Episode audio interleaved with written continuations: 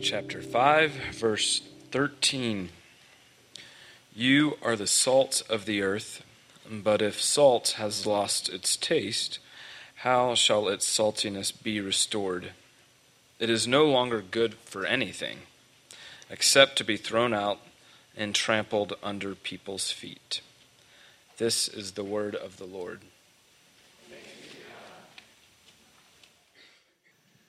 One of the few Christian pastors to remain in Baghdad is Andrew White, the vicar of St. George's Cathedral. He wrote a book in 2013 called Father Forgive. He said, the Apostle John, recording the words of Jesus in his gospel, wrote, "The time is coming when anyone who kills you will think they're offering service to God. And this is what we've witnessed in our time." But he continues to stay. He continues to have a ministry of reconciliation and hope among his neighbors and the handful of Christians that remain in Baghdad. And later he said, "Here our people have nothing, we have lost everything, yet the presence of Jesus is so real. We talk about love all the time, and in love we see the beginning of reconciliation." The Sermon on the Mount was written to Christians in somewhat of a similar place, to communities experiencing a degree of persecution in the first century.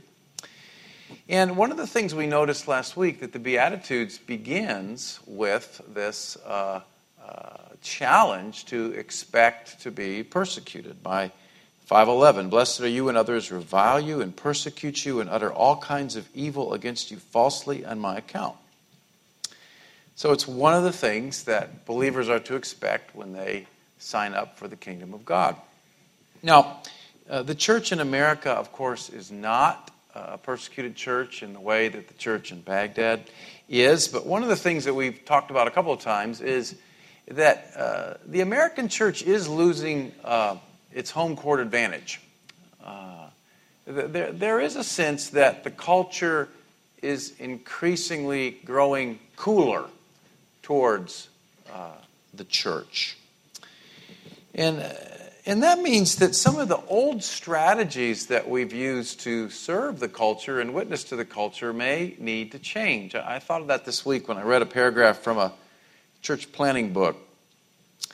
The writer says, "Recently I received a big surprise while sitting in a meeting of denominational leaders discussing church planting.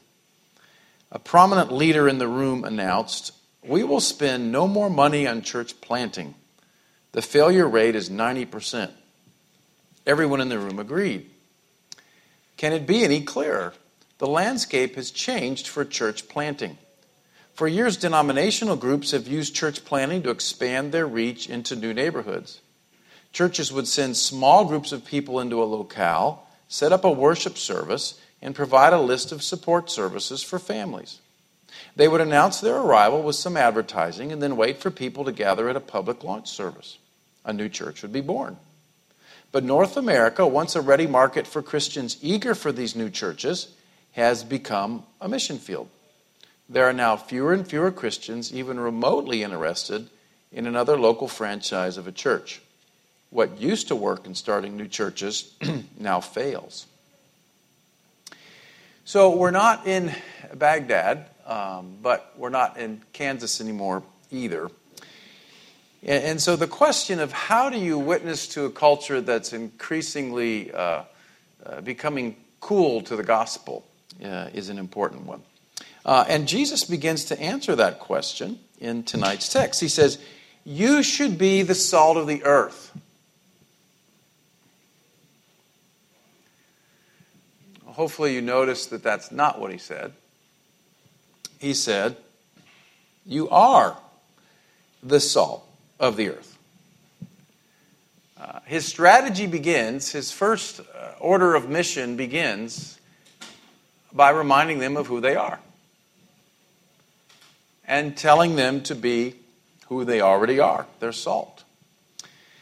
This summer, and I've told you, I've conducted a little experiment. And on Wednesday mornings, I've gone down after swim practice and gone to the UT Garden. And normally in my devotional life, I read a scripture, and I pray about it, and I journal. But on Wednesdays this summer, I've decided not to do that and to just walk for a half hour in the garden and let the garden speak. Let God speak to me as I watch the garden. I'm not a very observant person. I don't pay a lot of attention to things. And if you see my yard, you'd notice that. That I'm not a nature-y kind of guy. But this summer, that's what I've tried to do. And one of the things that I found in the UT Garden is that every part of the garden seems to know intuitively what it's supposed to be doing. The squirrels know, the slugs know, the sunflowers know, the birds know. There's no conductor, they just all know.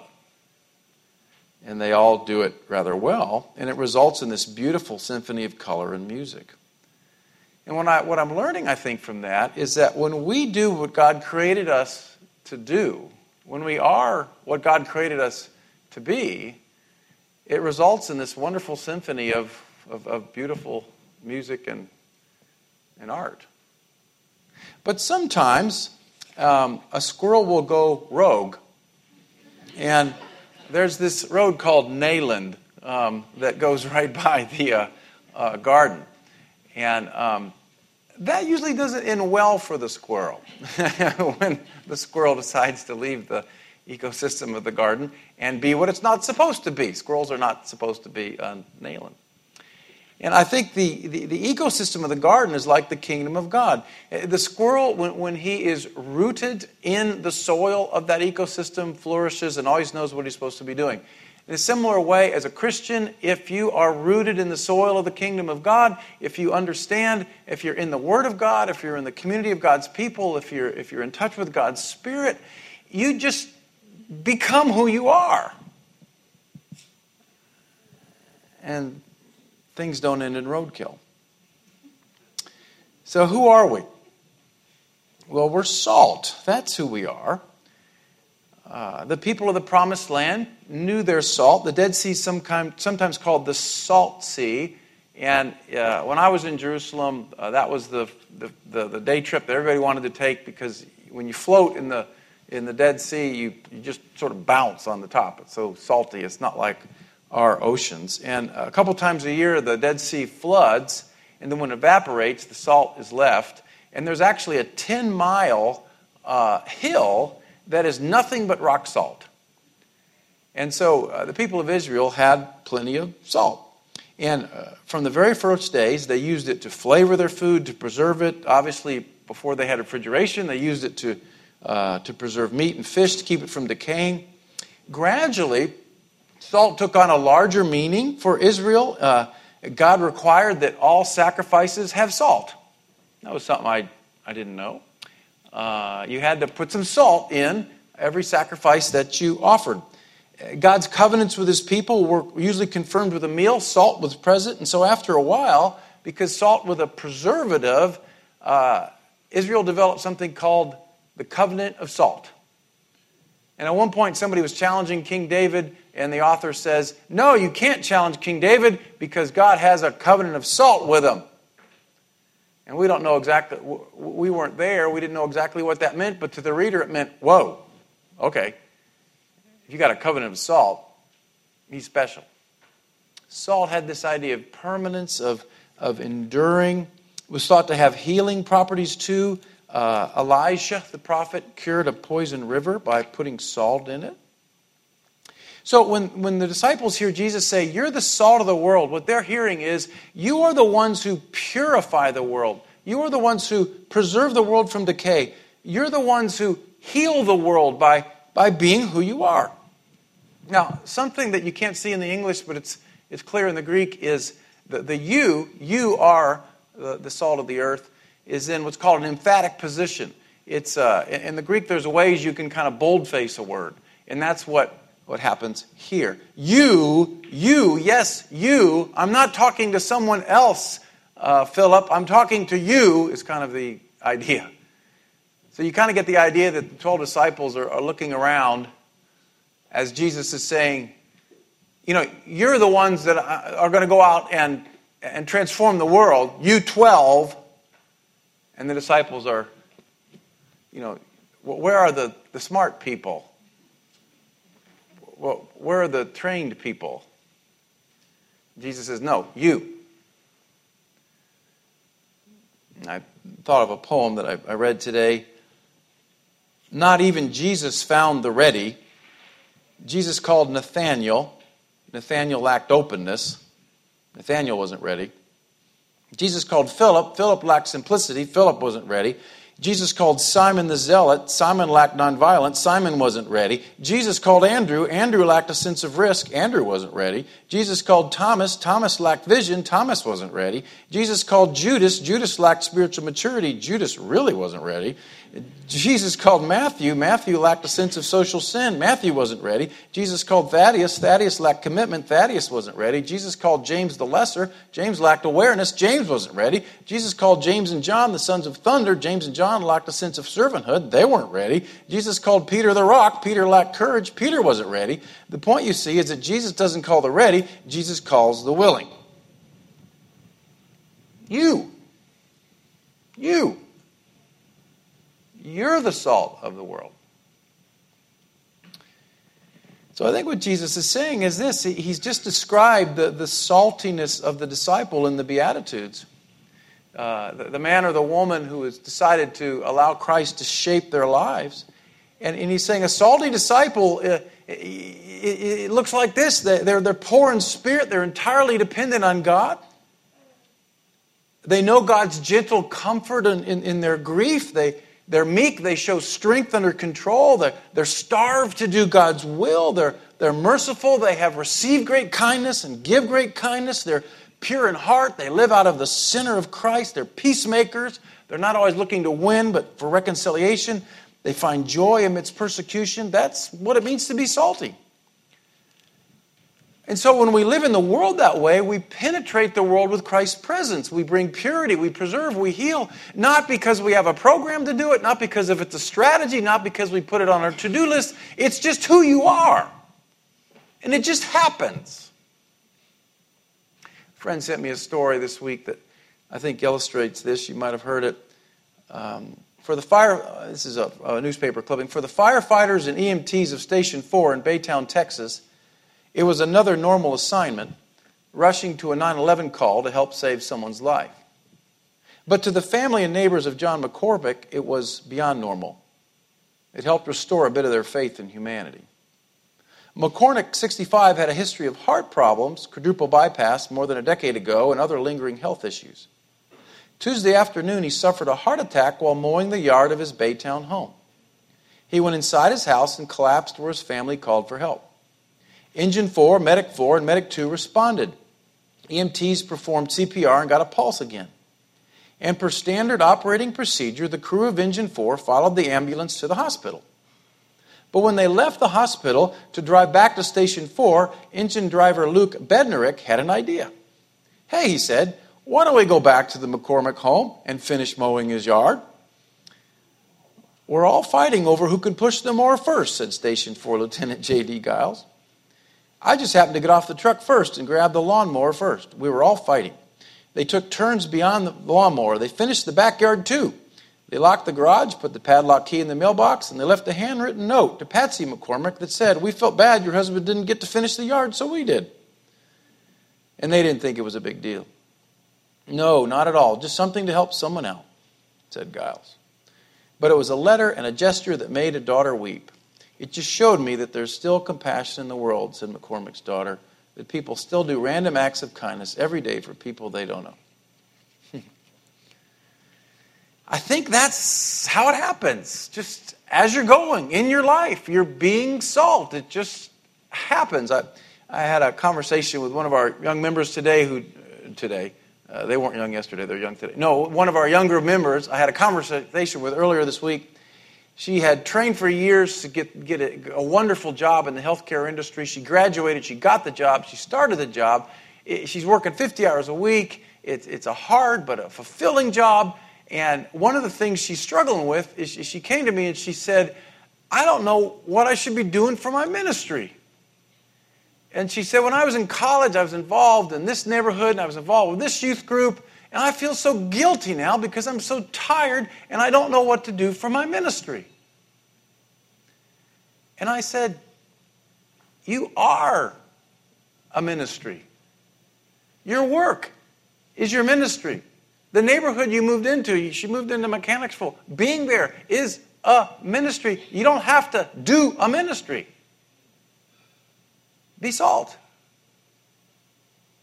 Be salt. From this church planning book.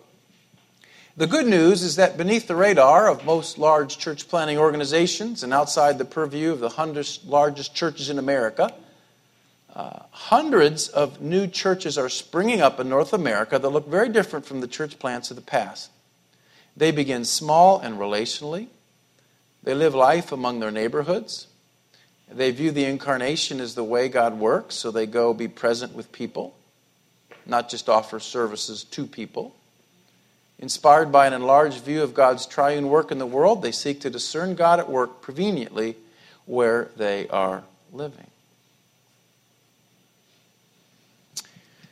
So the video that we saw during the offering is so poignant. If that is who we are, if we are the Beatitudes, if Christ is the Beatitudes, Christ is in us, we are in Christ, we abide in Christ, and that's who we become, that's all you have to do is be who you are and make sure that you're rooted in the soil of the spiritual disciplines so that who you are is emerging. Now, a common question at many seasons of our lives is, what am I supposed to be doing? I feel underemployed. I feel underused. I wonder if my life is meaningful and has purpose. Should I be doing more? I feel restless. Others seem to be more strategic in their lives than I am. What should I do? I think Jesus would say, be salty wherever you are. Just be salty right now. Where you're going tomorrow morning, yes, maybe it's not where you'd like to be going, but that's where you're going. Be salty right there. And that's how the kingdom comes. I think he'd say, when you get up tomorrow morning, you go into a job you don't like, a grad program you don't like, a teacher you don't like, a student you don't like, a kid you don't like, a wife you don't like, a body you don't like. I think he'd say, hey, be salt. Be poor in spirit right where you are. Be desperately dependent on God right where you are. Mourn where you are. If your heart is breaking, let it break. Let God comfort you. Be meek right where you are. Show strength under control, right there. Starve to do God's will, right where you are. Show mercy, right where you are. Have a pure heart, right where you are. Be a peacemaker, right where you are. You're the salt of the earth. Be who you are. And here's the funny thing about life planning and discernment and vocation and jobs and all that stuff is that I really believe this, is if you are who you are, you will get where you're supposed to be. It just happens. If you are faithful, being salt where you are, God will open the doors and you will wind up where you're supposed to be. Now, after the reminding the disciples who they are, Jesus gives them a warning, and I thought we ought to spend a little time on this tonight. He says, if salt has lost its taste, how shall its saltiness be restored? It's no longer good for anything except to be thrown out and trampled under people's feet. Now, first, for the chemists out there who know that true salt cannot lose its salinity, the salt he's referring to comes from around the Dead Sea. It was a mixture of minerals and salt, and what would happen would be that the salt would get washed away, and all that would be left would be the mineral, and it would lose its effectiveness. So, There's not. That's the answer to that. All right. And Jesus says,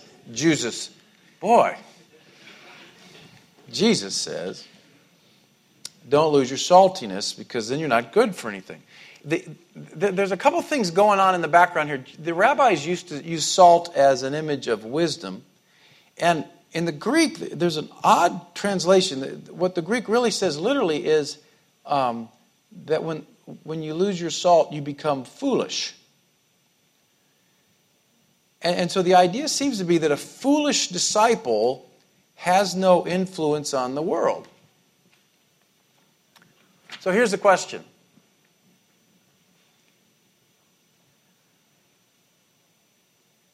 Are you still salty?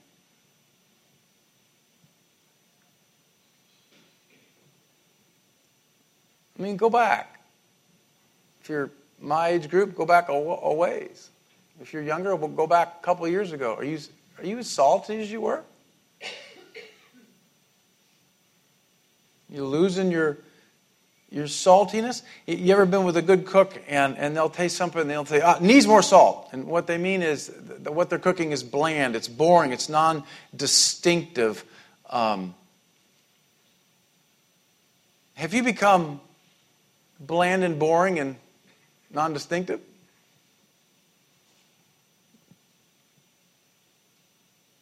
Would the people around you think, it needs more salt? You know, I think my greatest fear in aging, probably one of my top 100, would be losing saltiness. Sandy and I, in the evenings, most evenings, are reading through a book by Ronald Rollheiser called Sacred Fire.